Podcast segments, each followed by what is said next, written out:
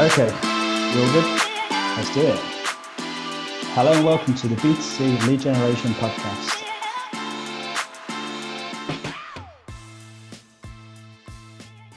You're listening to the B2C Lead Gen Podcast. My name is Daniel Hopewell here with Simon Delaney, and this is episode 67 10 Ways to Level Up Your Lead Buying.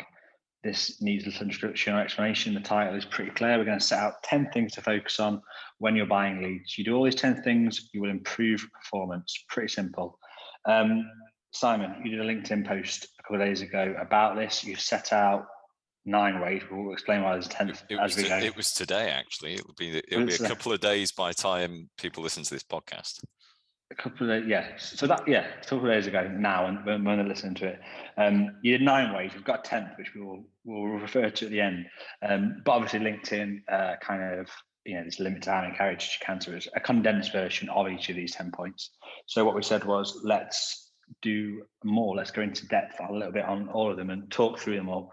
Um, so I'm going to read them through. I'm going to intro what these points are, and we're going to talk through it and see you know we can kind of clarify those things a little bit. Um, 10 ways to level up your lead buying. Due diligence. What do we mean? How do we do it? So, due diligence is exactly as it sounds um, digging into the person's company, how they're going to generate leads, the landing pages that they've got. Do they use a third party? Um, absolutely everything that goes into it. So, to give you an example, um, when I've bought a lot of leads in the past, as you know, um, I reckon over a billion. I would say. I, I, wouldn't be surprised. I can't put a number on it, but it is a lot. Um, we used to fi- we used to fire out due diligence questionnaires, right? We basically wouldn't work with anybody who didn't fill it in. So straight off the bat, we'd get like legal name of the organization, registration number, all the details. You know, um, who's in charge of finances, who owns the company, everything. Um, any regulatory bodies that they were a member of, so that could be they've got an MOJ license, FCA authorization, ICO number. Um, are they a member of DMA? Absolutely anything that can be sort of used as a reason uh, for guidelines of trust, I suppose you would call it. Um, if they were an agency or acting as a sort of um, broker where we couldn't work with the lead generator directly because there's some agreement or in place, whatever. We get all the third party supplier details. We'd find out what sort of technology they were using. We used to ask them like absolutely everything. Then we'd go through websites, URLs that they're using, any scripts, wording, example ads in verticals that we wanted to use, all the verticals that they operate within, um, different types of verification, what it meant, how it improves lead, what they were doing with the lead once they received it, um, whether it went through any third party after them. So, for example, we'd find out stuff like people were generating leads, sending them to a call center in the Philippines. They were doing something in the Philippines. Sorry, it wasn't even a call center. It was some um, data cleansing or something. And literally, people do this because they want to try and save 50p a thousand on leads. And we'd find out about this and be like, I got an issue with you sending someone's data off to the Philippines to then bring it back. This is just like completely out of whack to save 50p per thousand leads. I actually had a conversation the other day. We'd find all this out, dig all this information. I'm looking at this document now because um, I knew we were going to be talking about it. Um, and it goes into absolutely everything. Now, any sort of self respecting lead generator has very, very little difficulty answering all these questions like fairly easily. When I was generating leads, you send me this, I'd fill it in within five minutes, 10 minutes maybe, just bang it straight back. Um, and so the number one thing is send out a due diligence document, keep a file of it, whether that's like an actual file and you print it out. I don't recommend wasting paper. um, you know, put it in your uh, server on uh, a Google Doc or something, and you've always got it to refer to. So, is there any ever issues? You know, you told me this. You authorized that all the information you gave me was X, and this isn't just to catch people out. This is just a record. You know, of everyone that you're working with. So, number one is get a strong due diligence document. Get all the information that you need, and it virtually eliminates 50% of the problems you're ever going to have anyway because people struggle to fill it in that aren't telling the truth, that looking to rip you off. That could be like, you know, um, carrying out low level deception, buying leads somewhere else and selling it. Because the moment they've agreed to, you know, I confirm that I'm authorized to give all these responses and everything I'm saying is accurate and true, it, it takes it from something else to then cheat that. Um, so get it, get due diligence documents done. Number one thing. Number one. I mean, we're not ranking these, but are we? These aren't ranked. These aren't in order. But we'll no, they're not actually. Yeah, it was. It was. I'm thinking of it in my mind of like how I'd start working with a new lead generator. Oh, like chronologically. Supplier, right? Yeah, yeah. Okay. So I'm I'm thinking of it in a sort of linear fashion that way. I get you. Okay, nice. Number one done. Number two, simple APIs. Let's talk through that. I mean, where do I start? So, as you know, um, we at, at Databowl we spend probably half our working days setting up APIs, delivering. You know, we do it for our clients generally. I've done it for you know ourselves in the past, but now it's virtually always for our clients. And the reason why I'm saying we we do it for our clients is 50% of the APIs that our clients deliver to, and this will be the same across the board, across the world, I'd imagine, are complicated as fuck APIs that no one understands. That you need a developer or a front end developer to come in and like try and figure out what on earth is going on. Um, you know, when you have these like multi-auth level where you ping off to one API, it sends back a secret key. You have to get that secret key for each one.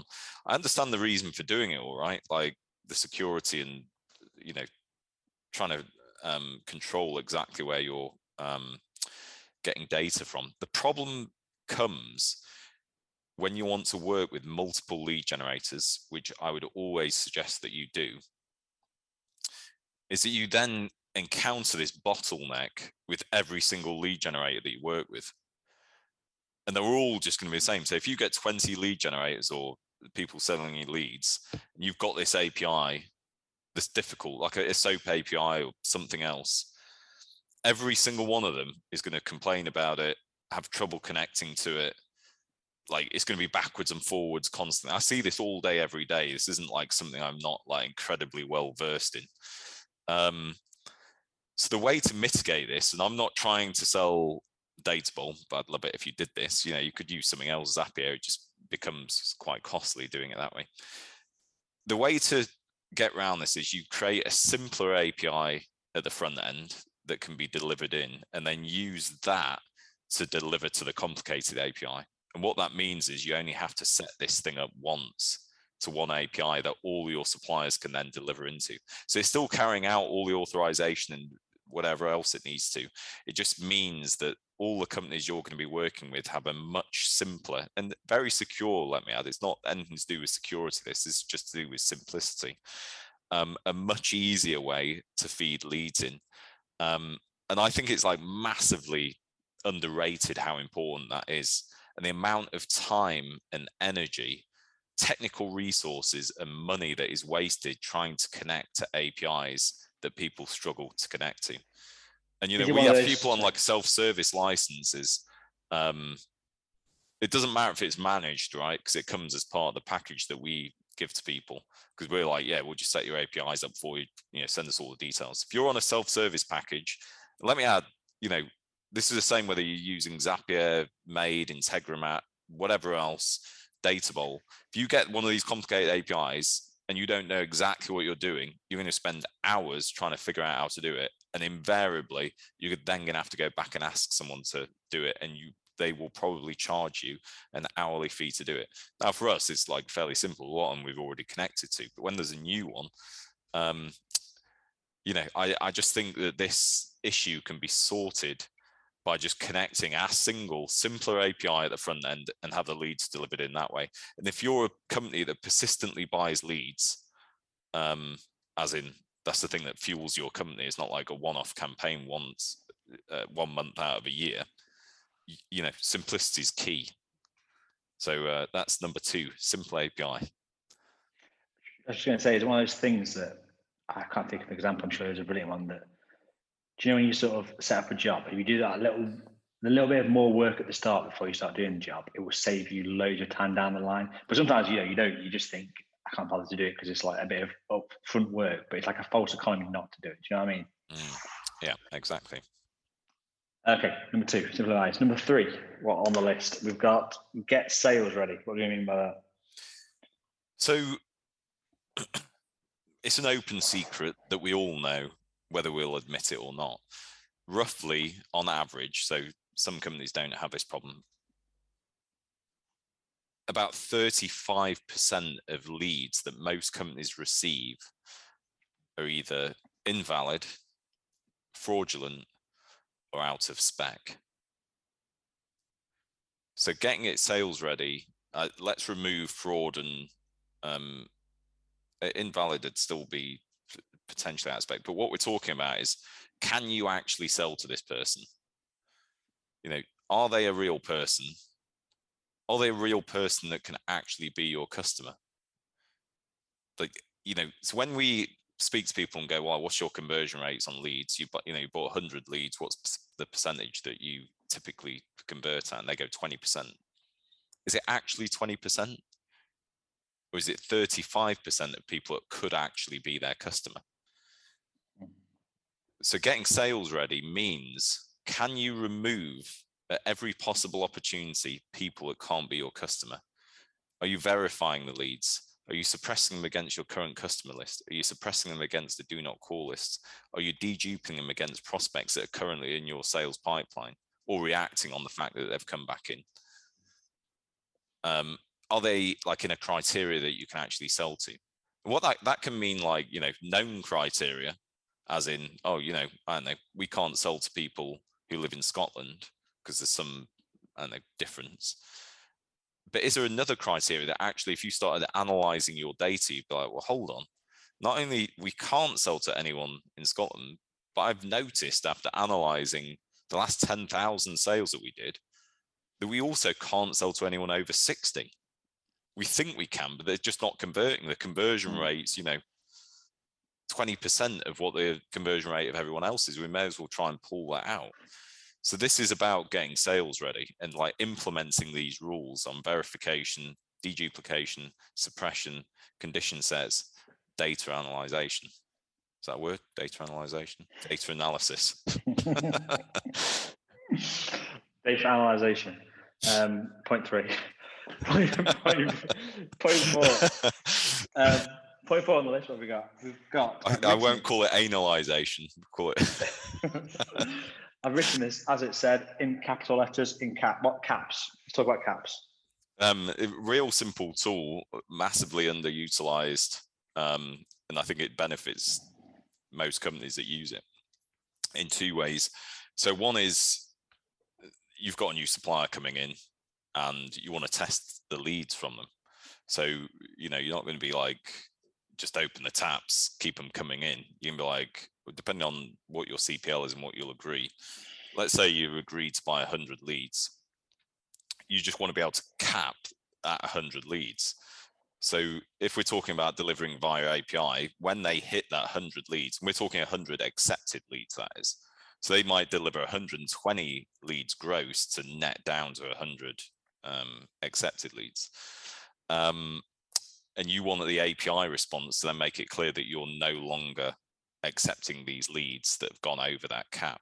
That's not to say that you're not going to sort of hold them in a, you know, suspended animation or in a quarantine function. So you might look at the leads they've been sending in and go, like, my God, the conversion rates of these leads are incredible. Open the taps, um, which I wouldn't necessarily recommend. But um, it's really simple, being able to cap, and that cap needs to be like very granular. So you need to be able to do it on the day so you might, you know, if you work Monday to Friday to do conversions of your leads in your sales department, you're going to be able to add the cap at 100 leads per day on Monday, Tuesday, Wednesday, Thursday, Friday, or you might split the 100 over those days.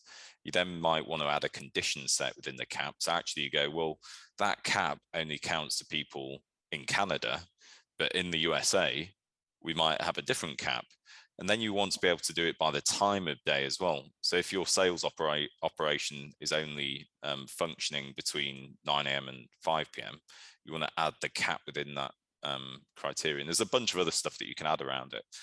Um, I don't think companies utilize it as much as they could, and I don't necessarily think they realize how much control it actually gives you, because you you know you're like controlling the entire throughput from every single source that you're receiving, exactly how many leads are going to come in, and you're going to be doing that based on like the analysis of their conversion rates is ultimately how you use it. And what and what can happen is you can start to sort of predict a flat line of um, mm. conversion rates by allowing leads in from different sources at different volumes at potentially different times of day at different days of week um, to create that flat, flat line which is what most sales operations want. They don't want like up and down like a bride's 90 they just want like complete flat line. Yeah it's interesting you, you say that. Um we went to LeadGen World a couple of like a month or so ago now um probably longer i remember. Um, and obviously you talk to people people come to your stand. And um I was talking about caps to someone. I don't know how it came up, and they asked me in only a way a marketer would. It just said to me, "What's the benefit to me of this?" And I think any marketer would speak like this is so used to thinking in this terms. And obviously put me on the spot a little bit, and I was like, and you just you've nailed it there. It's control. That I think that is the ultimate thing. It mm. gives you. It's that's the thing. I was like, it gives you control, and he was like, yeah, fair enough. Um, that's yeah, that's a, that's a concise way I think of summarizing that. Is the control it brings you. Like the benefit to that feature. And that, and really important when you're working with new sources as well, and you want to you know make sure you don't get stung. So you know after this due mm. diligence, um, the API that we spoke about, uh, what was the other thing? Yeah, Getting ready. the lead sales ready, so applying all those rules, and then you know so that's already like massive control what you've managed to get already, and then you put the cap on that as well, and it's like you know you're really like rocking with uh, the control that you now have. Um, do you know what, can I, can I, just interject and say this is great for me because structurally I'm all we're, we're normally all over the shop. People listening will know that we go everywhere. I've got my ten points working through this, and it's like you don't you don't know that you don't know the tenth point yet. Well, I don't. I've just got wild card surprise written down. Um, I don't have that. Um, point, point five distribution. Yeah. Um, so this is just delivering leads out, right? So again, it's sort of like the API that you're delivering to, or however they're going out um, I think a key thing, uh, number one is setting it up right. So it really helps, like we were talking about, being able to deliver to an API um, that's simple, because otherwise, you know, it gets complicated and people can't necessarily always do it, or they need outside help, or they're on a managed package, then it won't be a problem. So you want to set that API up as almost one of the first things that you do when creating a new campaign. Or do you know when you're working, if uh, like it's going to a dialer or a CRM. Everything else can wait. The moment you get that set up, you can actually test it make sure that the leads are flowing through. And what's great about this is when you bring a new source on board, a new supplier or lead generator, whoever it is, you want to test the entire throughput. I've seen it so many times where they test the lead coming into a system like Databowl or one system they're using or you know something else. And what happens is it's not necessarily there's some some issue with it actually delivering somewhere else so they have to start running other tests. Or people will say right we've got it that'll mean it's all right. Um, yeah. if you actually get the entire flow set up before you start doing tests it just like eliminates the speed that you can actually get live at. Um, it, it solves a lot of problems doing it that way. And it's one of these things you won't appreciate until you realize not doing it. And you'll yeah. go, shit, if only we'd have set that API up first and tested every source of leads through to the endpoint. Yeah, for sure. Um, okay, what we got now? Feedback. We're on number six, six of 10. Feedback. I mean, we've covered this a fair bit. I still don't see it enough. Uh, again, I was doing a demo of Databowl yesterday, and one of the first things a guy said to me was, um, "Can I have it so that I don't push sales back to the lead generators?" Um, so I said, uh, "Why?" And he said, "Because they, um, we have a four-year clawback on sales." It's mental, isn't it? Like, imagine having a four-year clawback on sales. That's unheard of. But That's a anyway, this, this is what he said. Um, so like any time within four years, you can have that like commission taken away from you that you've like generated sales for. It's like I, it's a different world to me. But um, so he said, my worry is that in six months they're going to sell it to someone else and we get the clawback from us. So anyway, I said to him, look, well, what you might want to do is just call things successful outcomes, and that could be like appointments being booked, could be sales, and then no one knows potentially what they are, and just feed that back. But what this really comes down to is lead generators are only as good as the information that you send back to them. Because what they're going for is a lead, because that's what you'll buy as a lead buyer. But if you feed back to them sales and say, this is what we want leads to look like, they start going after those. And it's fairly simple to do because you need to put a com- commission behind it or a bonus behind it effectively. So you have a baseline CPL um, for the level of performance that you're willing to accept, whether that's the LTV, lifetime value of the lead, or the immediate sale. That's up to you to decide. Um, and then a performance kicker for everything beyond that. So if the CPL is 20 pounds at a 15% conversion rate, if they're hitting a 20% conversion rate, the CPL just goes up. But you make this clear in a matrix like pricing schedule before you start receiving leads. So everybody's working to the same outcome. And all that happens is you create webhooks is the most ideal way, it's the most efficient, easiest way, which is basically any outcome that you want to send back just goes in a webhook, updates their system, and then what they do is adjust the media buying. So if they're buying leads on Facebook, Google, Native, whatever it is, it's all about audience targeting. So they're going to like if they're not going to use information, it's sort of pointless. But what you'd hope, and you can agree with them, and again, you can do this with uh, due diligence documents. You could put it as a question in there. If we send you feedback of successful outcomes, are you going to use it to um, identify better target audiences so that you can actually create less leads and get more sales? And we will pay you more for each lead because the conversion rates are higher. That's what feedback is all about. And it's all about looking at it really like a sales and marketing team working together to get the best outcome. That's the way Mm. lead generation should work. like I say, we've we've done whole podcasts on this, and it's one of the things that um, many many guests have talked about on the show. So yeah, for sure, we're kind of recovering ground, but I think it's definitely worth recovering. Um, I'm just looking at point seven, and I, I realize I've got a typo because it says Audi. Um, I assume that means audit, but unless, unless you just all about German cars today, but I'll, I'll go with audit. Audit for an Audi, um, if you want an R8. Um, so I noticed another LinkedIn post that uh, I think it was Luke Ashworth, um, who's uh, from a company called Advisor AI, posted. He's like heavily involved in the protection industry, specifically life insurance, and um, talks about the sort of trials and tribulations and bad adverts and landing pages and people mis-selling and whatever else in there. And so one of the things that he talks about, and I've talked about with like a bunch of other people, is they the buyers of the leads, which is let's say they're brokers, which are basically like sales teams for insurers, like a panel of insurers. For some reason, I have no idea why this happens. The suggestion seems to be that they're just sort of letting lead generators get away with doing what they want and buying leads off whoever they want, right? And the thing is, there's a um, there's a term that I want to start using, which is bad lead buyers make bad lead generators.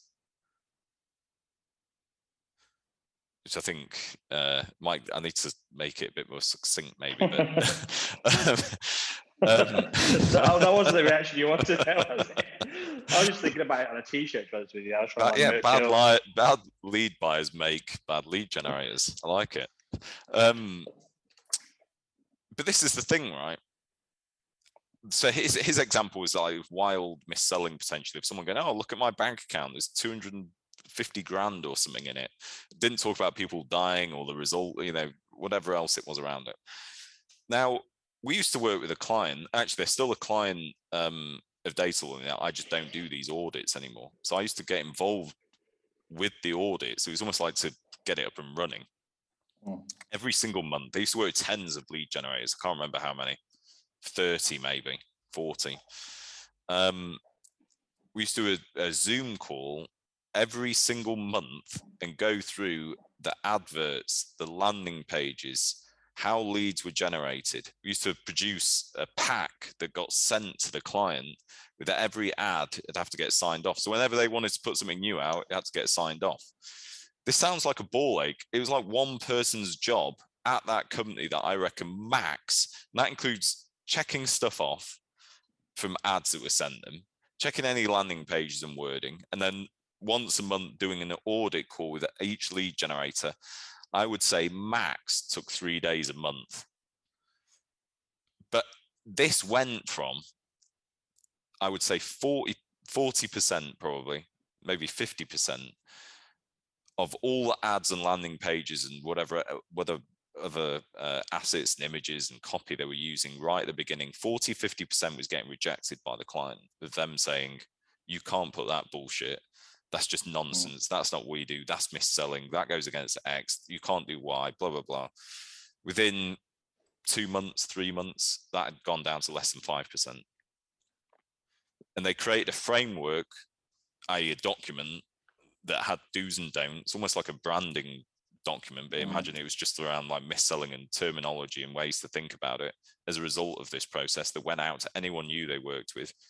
And because they did that, it, the audits with anyone new weren't like 40 50 percent um you know rejections of like copy and whatever else again that was five percent so this thing of auditing if you're in a if you're buying leads and you are in an industry which virtually everybody is let's say so whether it's broadband you know you've got the asa i'm sure there's some other stuff that you uh, you know the ico I don't know if broadband specific, like regulatory body, you know, mobile phones, same sort of thing. Energy, you've got like Ofcom, Ofgem, anything financial services, you have the FCA, other stuff that you might have the MOJ, all these like bodies that control what you can put, what you can have, what is mis-selling, what's good, what's bad, whatever.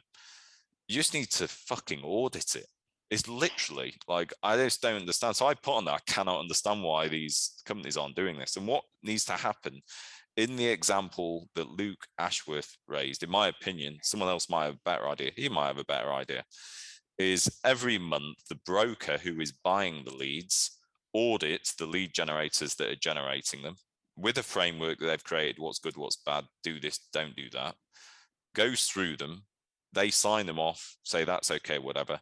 And then the insurer, um, who the broker is selling for, audits the uh, the broker, and all the audit for the the insurer to the broker needs to be send me that document with all the ads and whatever else in, because they've already got it all. Mm. And so whatever like industry you're in, um, whatever framework you're going to create, if you're buying leads and you were worried about the ads that are being used, the wording, the terminology, mis-selling, whatever else, just audit the lead generation process. That's all you have to do. And it, it's one person's job. It doesn't take a huge amount of time. And do you know what else it does? It's like the massive benefit from this. In fact, it's even bigger than what we've just been talking about in terms of like getting rid of bad ads. You start to act far more like a sales and marketing department because what will happen is the buyer of the leads, let's say it's a brand, starts looking at the messaging that the lead generator is using either on ads or on their landing pages or um, whatever else.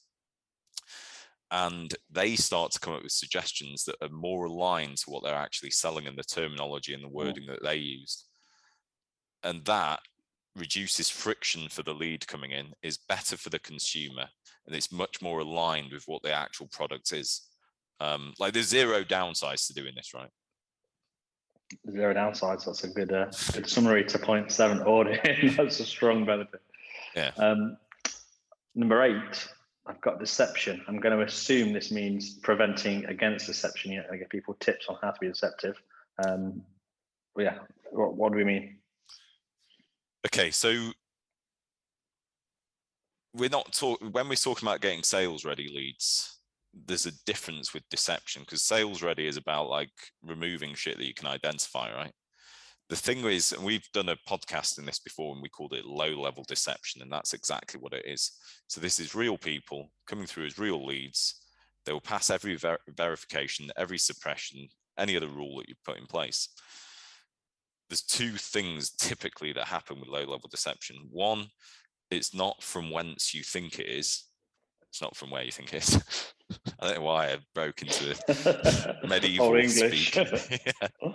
um, and two, it's not necessarily generated when you think it is. So let's imagine number one, not generated where you think it is. It's just someone else's landing page. It's that due diligence document you got at the beginning, where they said, "Oh, we generate leads on X, Y, and Z."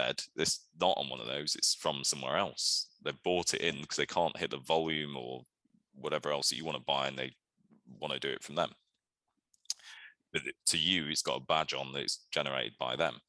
Um, and the second thing is, I collected a lead last night at midnight because the costs are a lot lower buying traffic at that time. But I'm going to send it you at 10 a.m. in the morning and pretend I've just generated it. Those two things are the most typical things behind low-level deception.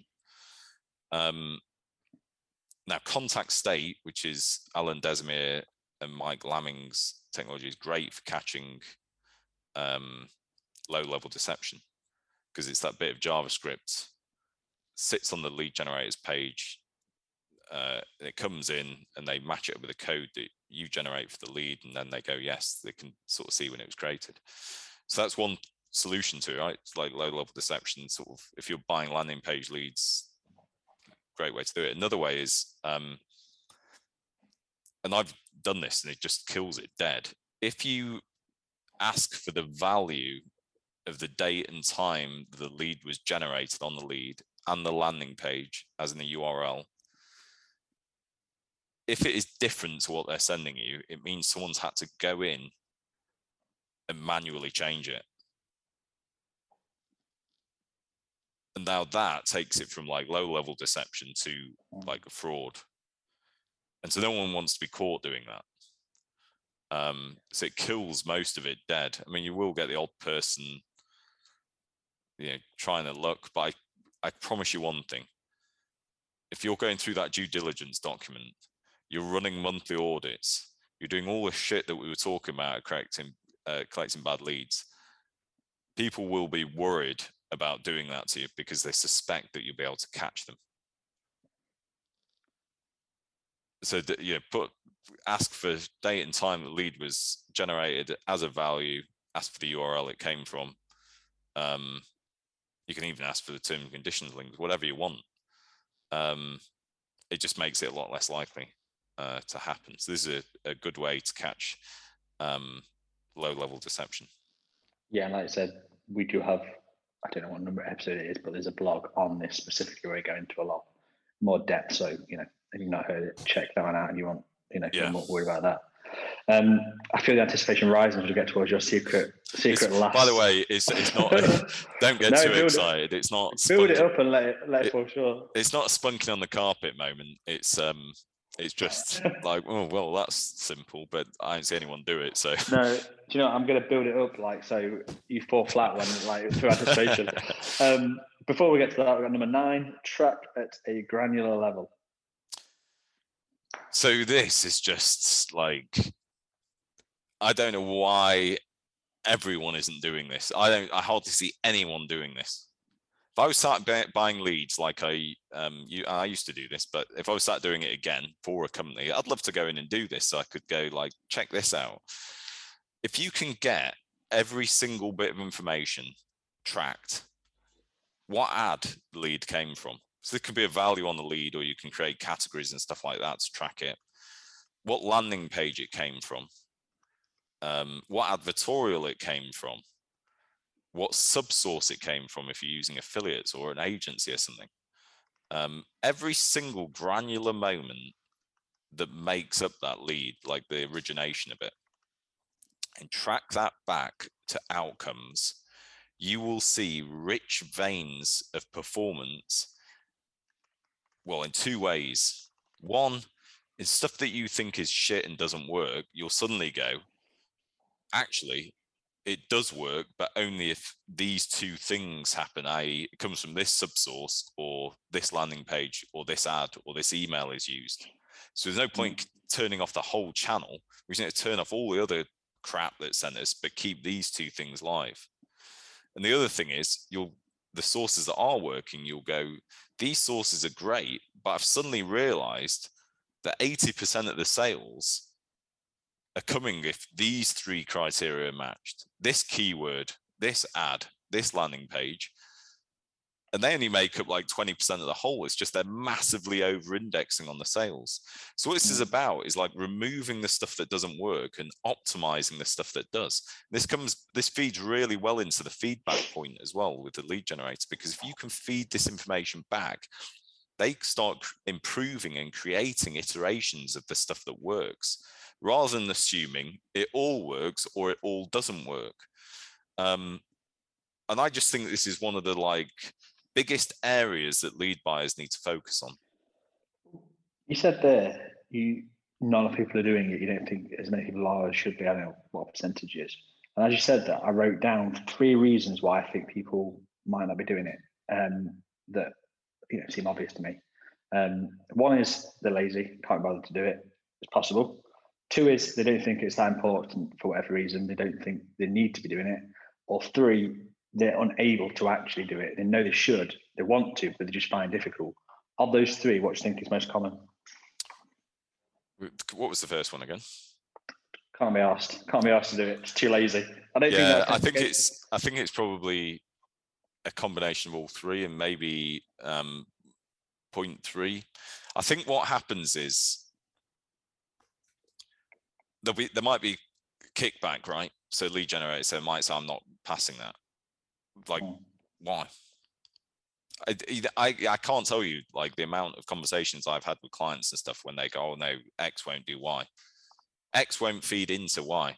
And you're like, why? It's like a Uh, system thing. You mean? it could be systems it can be they just don't want to do it because they don't want to get caught but again audits due diligence just eradicates this shit anyway but um there can be kickback people don't want to do it and they'll be like well it's my ad it's my landing page you know i don't need to share with you i'd be like well i'm not fucking buying leads off you then Mm. um you know just like be quite sort of strong about it it's remember this isn't because lead buyers are any better than lead generators this is because this needs a real genuine partnership if you're going to make lead generation work together right um so i think there can be kickback can't be asked yeah like if you can just go oh well you know leads from x and y work and we'll just forget about everything else yeah the element of laziness um can't figure out how to do it probably a big one as well yeah like Mm. just can't you know can't see that it's basically it's like anything once you set it up it just like happens it's all about putting working at the front end to make sure that you get like massive outcomes at the Yeah. back end Like we're saying the API stuff, that's a common theme. Yeah um but I, I- mean